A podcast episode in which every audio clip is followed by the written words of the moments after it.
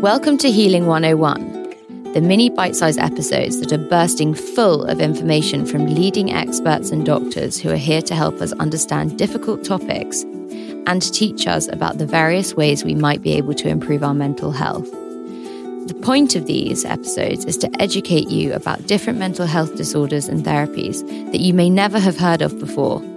Because ultimately, the more people know, the more people we can help on their healing journeys.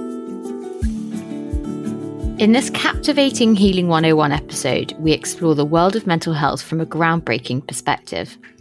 Our guest, Dr. Camilla Nord, investigator scientist at the MRC Cognition and Brain Sciences Unit and author of The Balanced Brain, The Science of Mental Health, challenges conventional notions by proposing that mental health is driven entirely by biological mechanisms.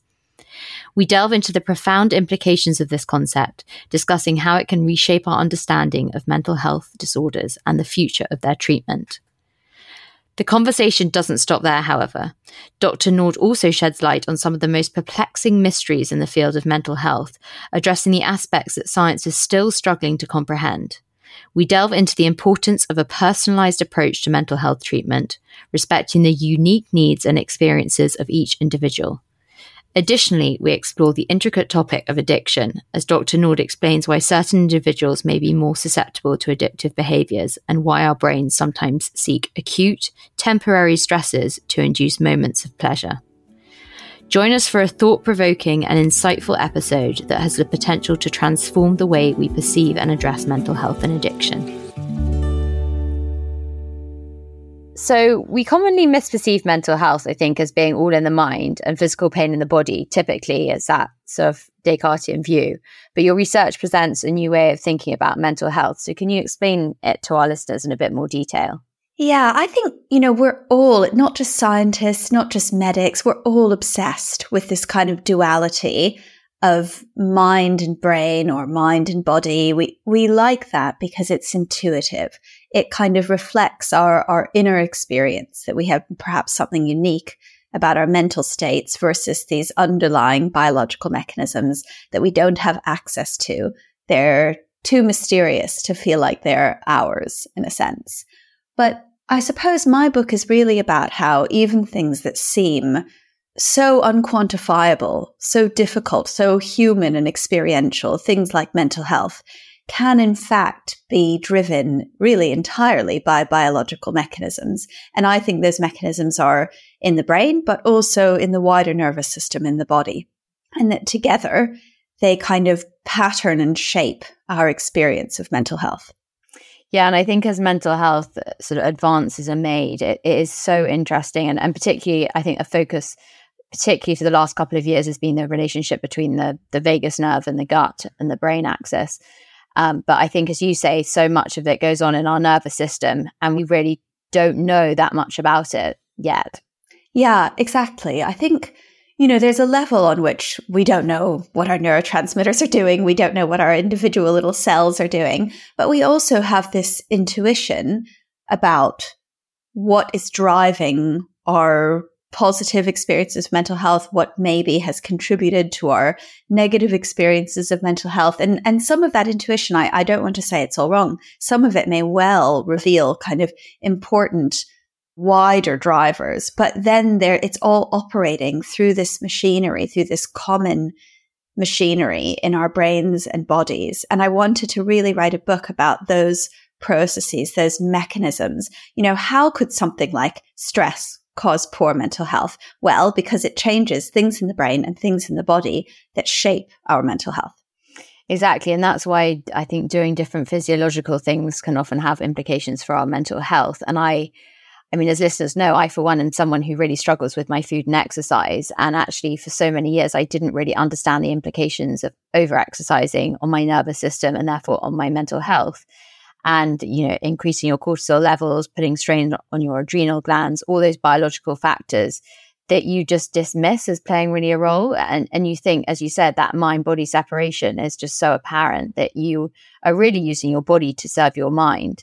And there's sort of no connection. But as we get more awareness i think it will really really help people such as myself understand what behaviors are actually exacerbating their mental health issues I agree. And it's so interesting that you use over exercise as an example, because often when you look at kind of the way, you know, popular conceptions about the relationship between exercise and mental health is that you should do more.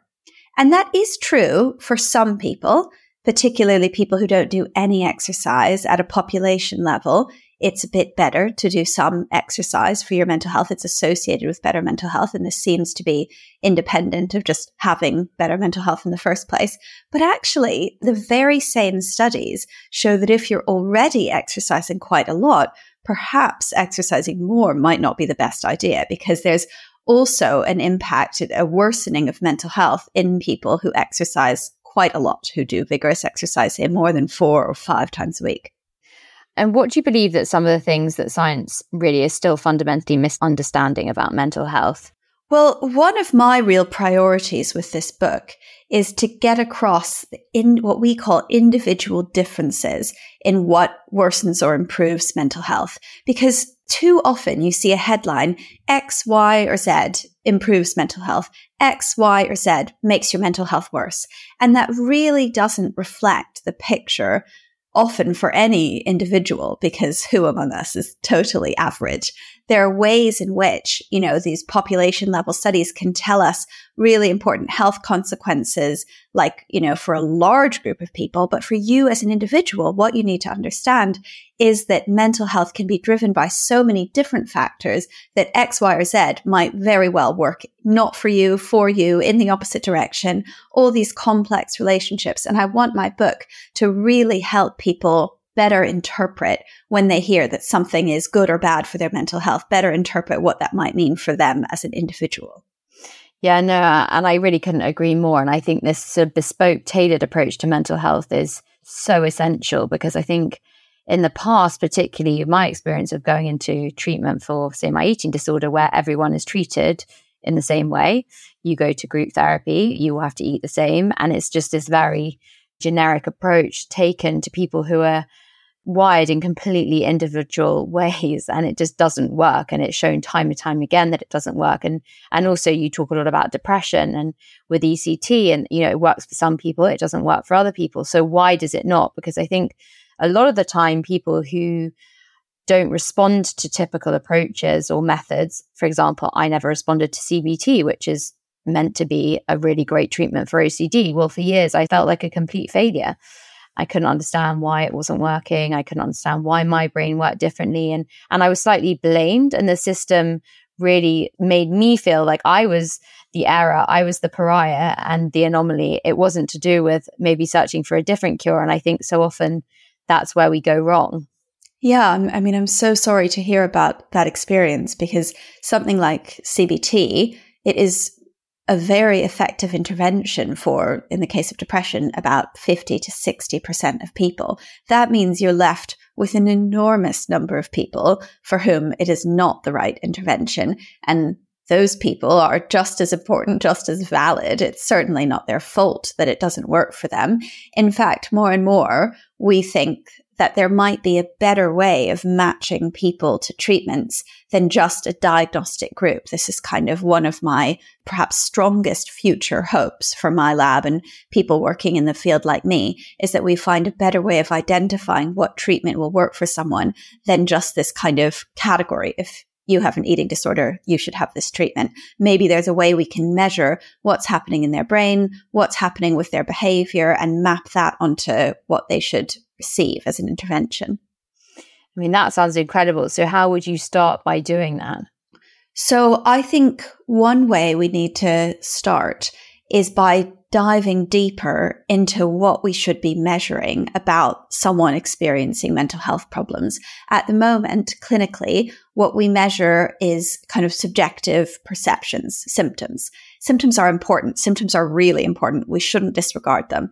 But there might be other factors that would give us closer access to the processes driving those symptoms. So let's take an example of changes in your reward processing. The symptoms that you would experience might be something like, I used to find eating enjoyable. I've lost all enjoyment from it. And that's really affected my mental health.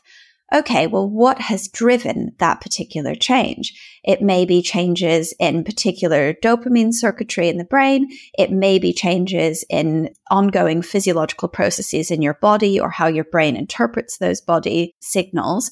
So it's a way of getting at that characterization of someone's experience, but at a deeper level where maybe that will map better onto what we know about what the treatment is affecting because the treatment can't, you know, directly affect your experience. It's affecting some underlying process. So mapping process onto process. Yeah. And, and I think that's why, like you said, having a personalized approach to treatment is just so crucial. And why have we spent years basically prescribing generic treatments for so many people? Yeah, I think the reason that we have is because that's what's easiest to do and most efficient, and perhaps it's the best first step. But we need to gradually but certainly move towards this personalized framework. And in the immediate term, that might be as, you know, as an individual, not giving up on yourself if something doesn't work, pursuing other treatment strategies, knowing it doesn't mean your symptoms are untreatable. It just means you're in a large group of people who don't respond to the first thing they tried.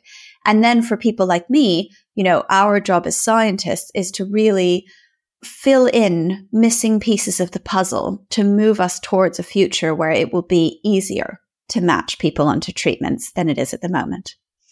Yeah, and I mean, I think that will give comfort to so many listeners who, like myself, have been so misguided and misdirected for years, and and and feeling like I do sometimes. I'm like, why do I not respond more effectively to all this stuff? You know, why is my brain taking so long to change? Why is my brain not so plastic? And and you know, one can spend years working at it, and the changes are very incremental. And and sometimes one does get frustrated and feel like a scientific intervention and answers are needed. Yeah, but, do you ever feel that, you know, there's a, an underlying issue there, which is that when we're given a different kind of treatment, let's say, um, you know, I've had many first line antibiotics that don't work.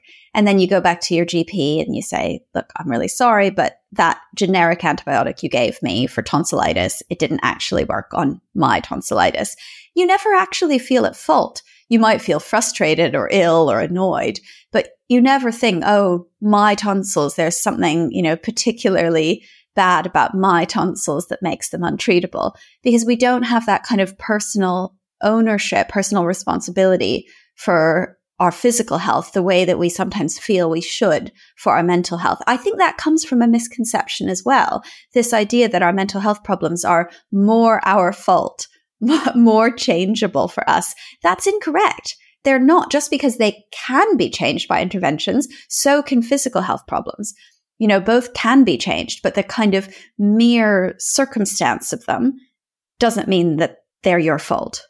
But another thing, you know, that I feel very, very sincerely is that there isn't a sort of category of people's brains who have mental health disorders and people's brains who are somehow healthy everyone's brains have these kind of same processes and someone with a mental health condition actually has so many ongoing resilience processes in their brain protecting them from some symptoms perhaps helping them get out of a depressed episode perhaps helping them you know experience some difficulties but not others. So we all actually have these ongoing systems supporting our mental health. Even when we're in periods of poor mental health there are things that our brain is doing behind the scenes, helping us keep going, helping us, you know, maintain hope as much as we can.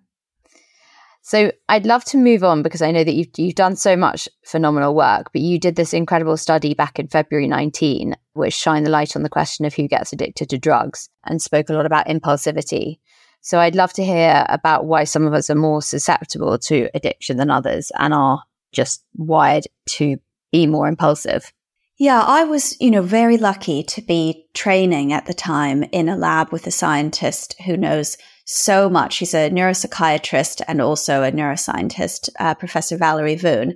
And she's a, a world expert on addiction and the common vulnerability factors that could lead to addiction, but also other disorders that involve common disruptions. So what the paper you're referring to did is it, it quantified structural changes, changes at the level of cells in the brain in a particular region called the putamen that we know is very involved in addiction and related disorders. And it showed that these occur much earlier on than we expected. So this is in teenagehood and they relate to someone's levels of impulsivity. So this is not necessarily whether someone has addictive behaviors like with a specific substance. It's actually whether just in general, it's an assessment of how impulsive they are. It's a computer game that they play and we can measure how much you respond before you're supposed to.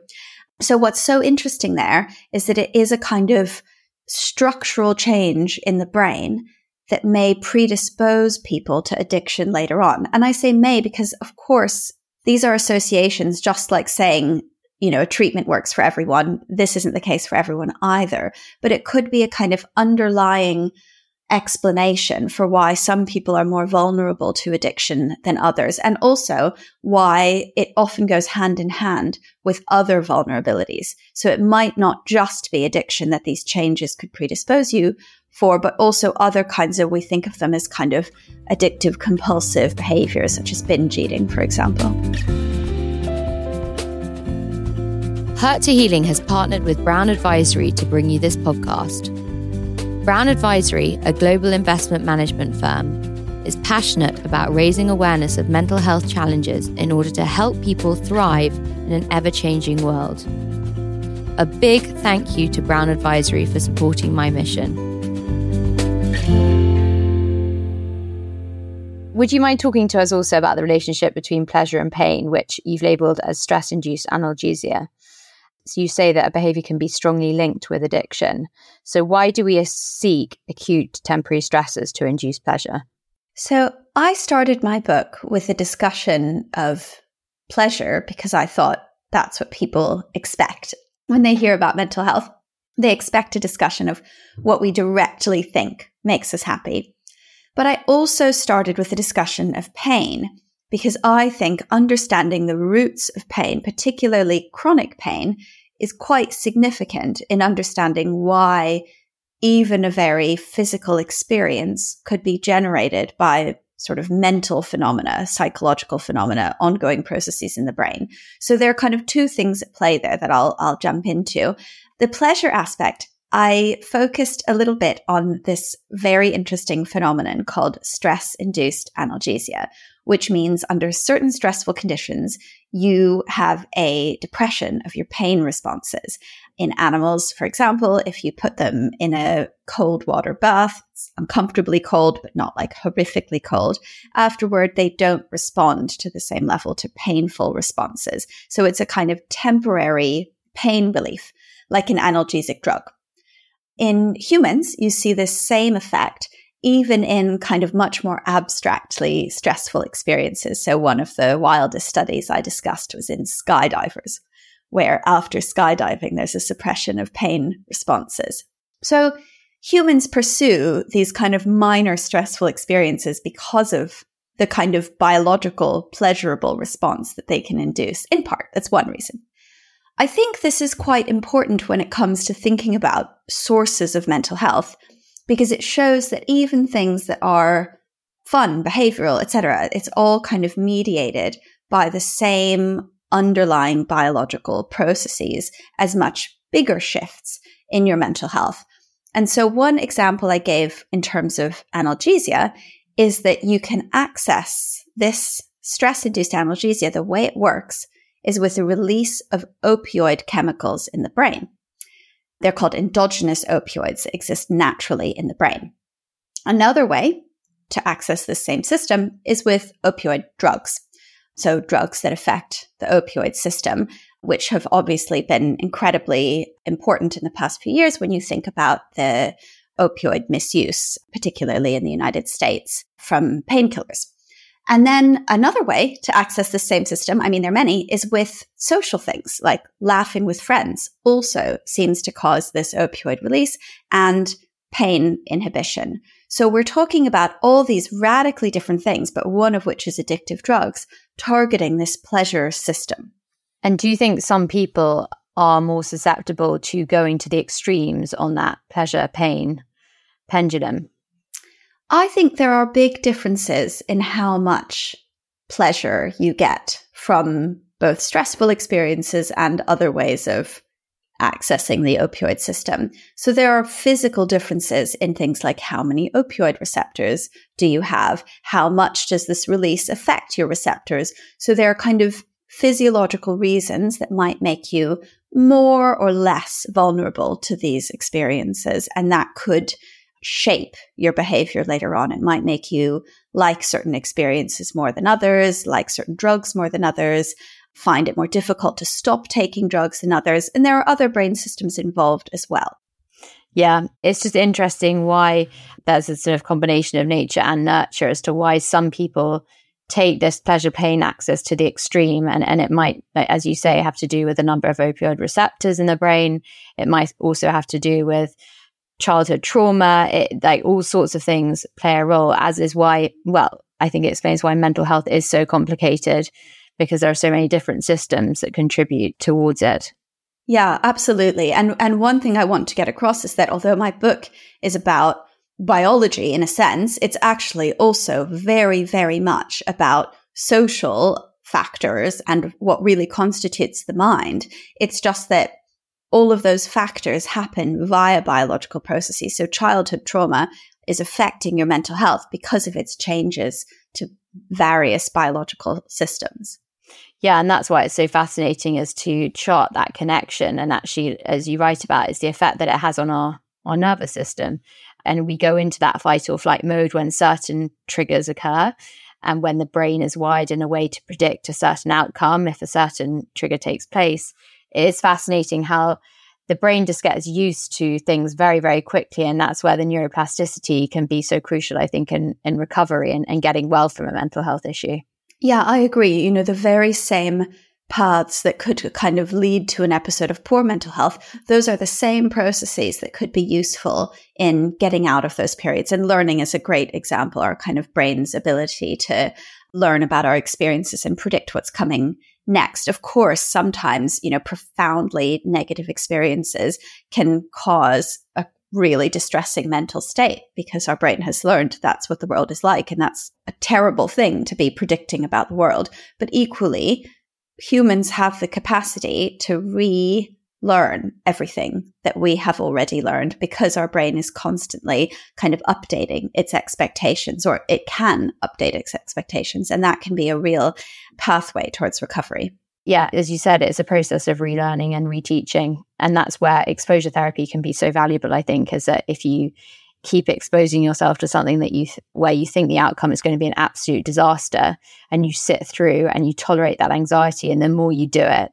and the more you actually become immune to the anxiety and realize okay i'm sitting with it and like what's the worst that you can throw at me now your brain does start to incrementally rewire but it is a it's a long process and i think that's a frustrating thing particularly when dealing with, and I use OCD as an example because typically someone takes 10 years to seek help for OCD, by which time the neural pathways are fairly entrenched. Mm-hmm. So the frustration that comes after sort of two years of therapy and doing exposure work and maybe doing some CBT as well. And you're like, but I'm still suffering with OCD. Yeah, 100%. One thing my lab's really interested in actually is speeding up that kind of therapy process. So sometimes the worlds of therapy and medication seem like so far apart. They don't talk to each other. You think of like, okay, well, I'll try this drug, but I'll also try this therapy. Maybe different people tell you to do the two things. But actually, I think there could be a much more systematic way of doing that, which is choosing drugs that could augment therapies. So, for example, we already know that there's a particular drug that can help the effectiveness of exposure therapy, but there might be many more out there. And then you could actually improve maybe the number of people who respond to exposure therapy, but maybe also the speed at which exposure therapy works by just thinking a bit more cleverly about the biology. That's very true because I think often you see a psychiatrist and they don't necessarily ask what your therapist is doing, even. Yeah. Yeah, there's no correspondence and no connection. And I know that you're doing a lot of work in, in the realm of TMS and getting that so it's more targeted and working on specific areas of the brain. So would you mind speaking a bit about that? Yeah, you know, I'm very interested in brain stimulation. I've been working on it since my PhD, but I'm by no means an advocate for kind of this is the solution to every mental health problem. I think brain stimulation is one part of the picture that could help possibly some patients who haven't recovered from other treatments so far. And so I, I, certainly advocate it as, you know, it should be in our arsenal. It's not the one solution. But there are several things that I really like about brain stimulation. One is that you have the ability to kind of directly change regions that we know are disrupted. So maybe it puts us kind of one step closer to things we can measure. Maybe it makes sort of the personalized medicine approach that we mentioned at the beginning a little bit easier. And then the second thing I really like about it is, is what we just talked about. Its potential as an augmentative strategy for psychological therapies. So using brain stimulation before, during or after a therapy session to essentially help someone engage better with the therapy, learn more from the therapy, or the other processes that we know are important in therapy. How soon do you think you'll be able to make it more universally accessible? Because I know at the moment it is it's not offered in many places. I mean, I've I've looked into it, and it's also very expensive. Yes, so I have been in touch with NHS clinics throughout my career, and it has happened perhaps slower than I might have liked, but it is happening that more NHS clinics across the country are offering brain stimulation. And I hope that will continue to be the case. I really appreciate one thing I, I love about the NHS so much is how evidence based it is. It waits for the kind of certainty of evidence that comes with established treatments before delivering them. Other countries take a more experimental route where maybe it works, maybe it doesn't. But if insurance companies are paying for it, you know, it's not your problem as a national regulator. But the NHS doesn't. It really evaluates the efficacy of a treatment before recommending it. And I think that's what it's done with brain stimulation. That's what it should have done. And now the evidence base, I think, is convincing enough for TMS for some conditions. And I think the fact that clinics are growing and expanding reflects that. It's just happening slowly.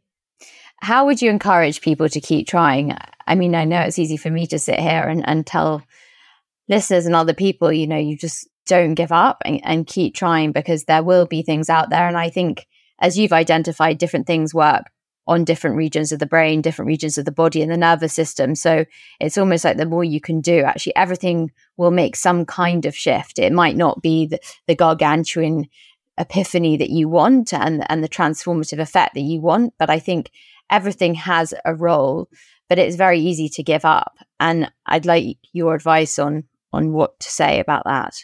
Yeah, that's something I worry about myself with the the main message of my my work, my book, which is that it's a much easier, more digestible message to say everyone should change this one simple thing about their lives and they'll feel better. And unfortunately, I don't think that's the case. I don't think there is a silver bullet for mental health. I don't think there will be. I just don't think that's how mental health works. And I know that can be a more challenging message to accept. It sounds like a downer. But it's also not because I think what we understand about mental health is that so many different things could work, that that can kind of help you escape from the self-reinforcing thing that, you know, the one thing you, you've been prescribed sertraline, sertraline doesn't work for you. That's something wrong with you, something wrong with perhaps the entire, you know, diagnosis, something wrong with the entire treatment, rather than a kind of failure to identify how your particular problems should be treated. That's a failure on our part, a failure on the part of science that we need to be working to fix, not a failure on the part of individuals.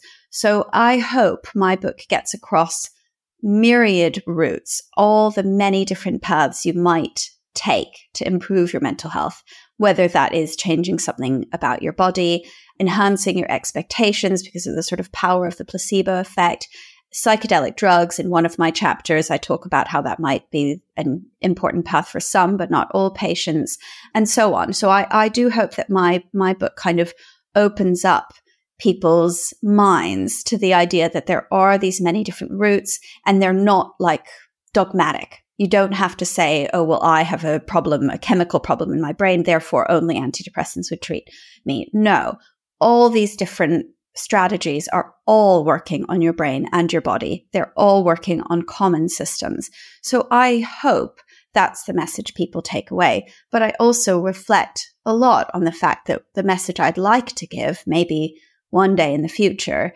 is actually here is an accessible thing that you can do that will help. Here is a way we can find the treatment that works for you, and so on. But we're still working on it. And to finish this interview, which has just been so fascinating, I'd love to know what excites you most about your current research and, and the future of mental health care.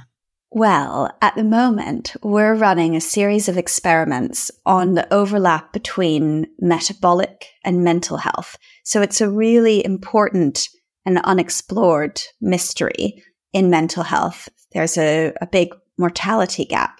People die 15 to 20 years earlier when they have a major mental health condition. And a big proportion of that is actually because of physical health problems, especially cardiometabolic problems. Diabetes, for example, is more common in people with depression. But why? We don't actually understand fully all the various biological mechanisms that could cause increased risk of mental, poor mental and poor physical health. And we think there might be common factors in the body, in the metabolism of the body that relate to mental and physical health. And so that's what one stream of work in my lab is doing right now, really kind of exploratory, what we call blue sky science. And then, so that's on the kind of discovery phase where we might find a kind of whole new set of factors that relate to people's mental health. But I'm also interested on the kind of treatment end of how we can improve what we currently do treatment wise. And there I, I'm most excited about my work in augmentation of therapies. Whether, you know, for example, I ran one study where we gave people a drug that changes something about the gut, something about the stomach. And that changed people's experience of disgust. So I'm interested in pursuing that pathway to treat people who have pathological experiences of disgust because of various different psychiatric disorders. Gosh, Camilla, I could talk to you for hours, but I'm so grateful for the time that you've given us today. And I know that listeners are going to find this an absolutely intriguing episode. And thank you for all the work that you're doing. And congratulations on your book again. Thank you, Pandora. It's been great to chat. Thank you for listening to this episode of Healing 101. Just a reminder that if you're struggling or in need of someone to talk to, please remember to text SHOUT to 85258.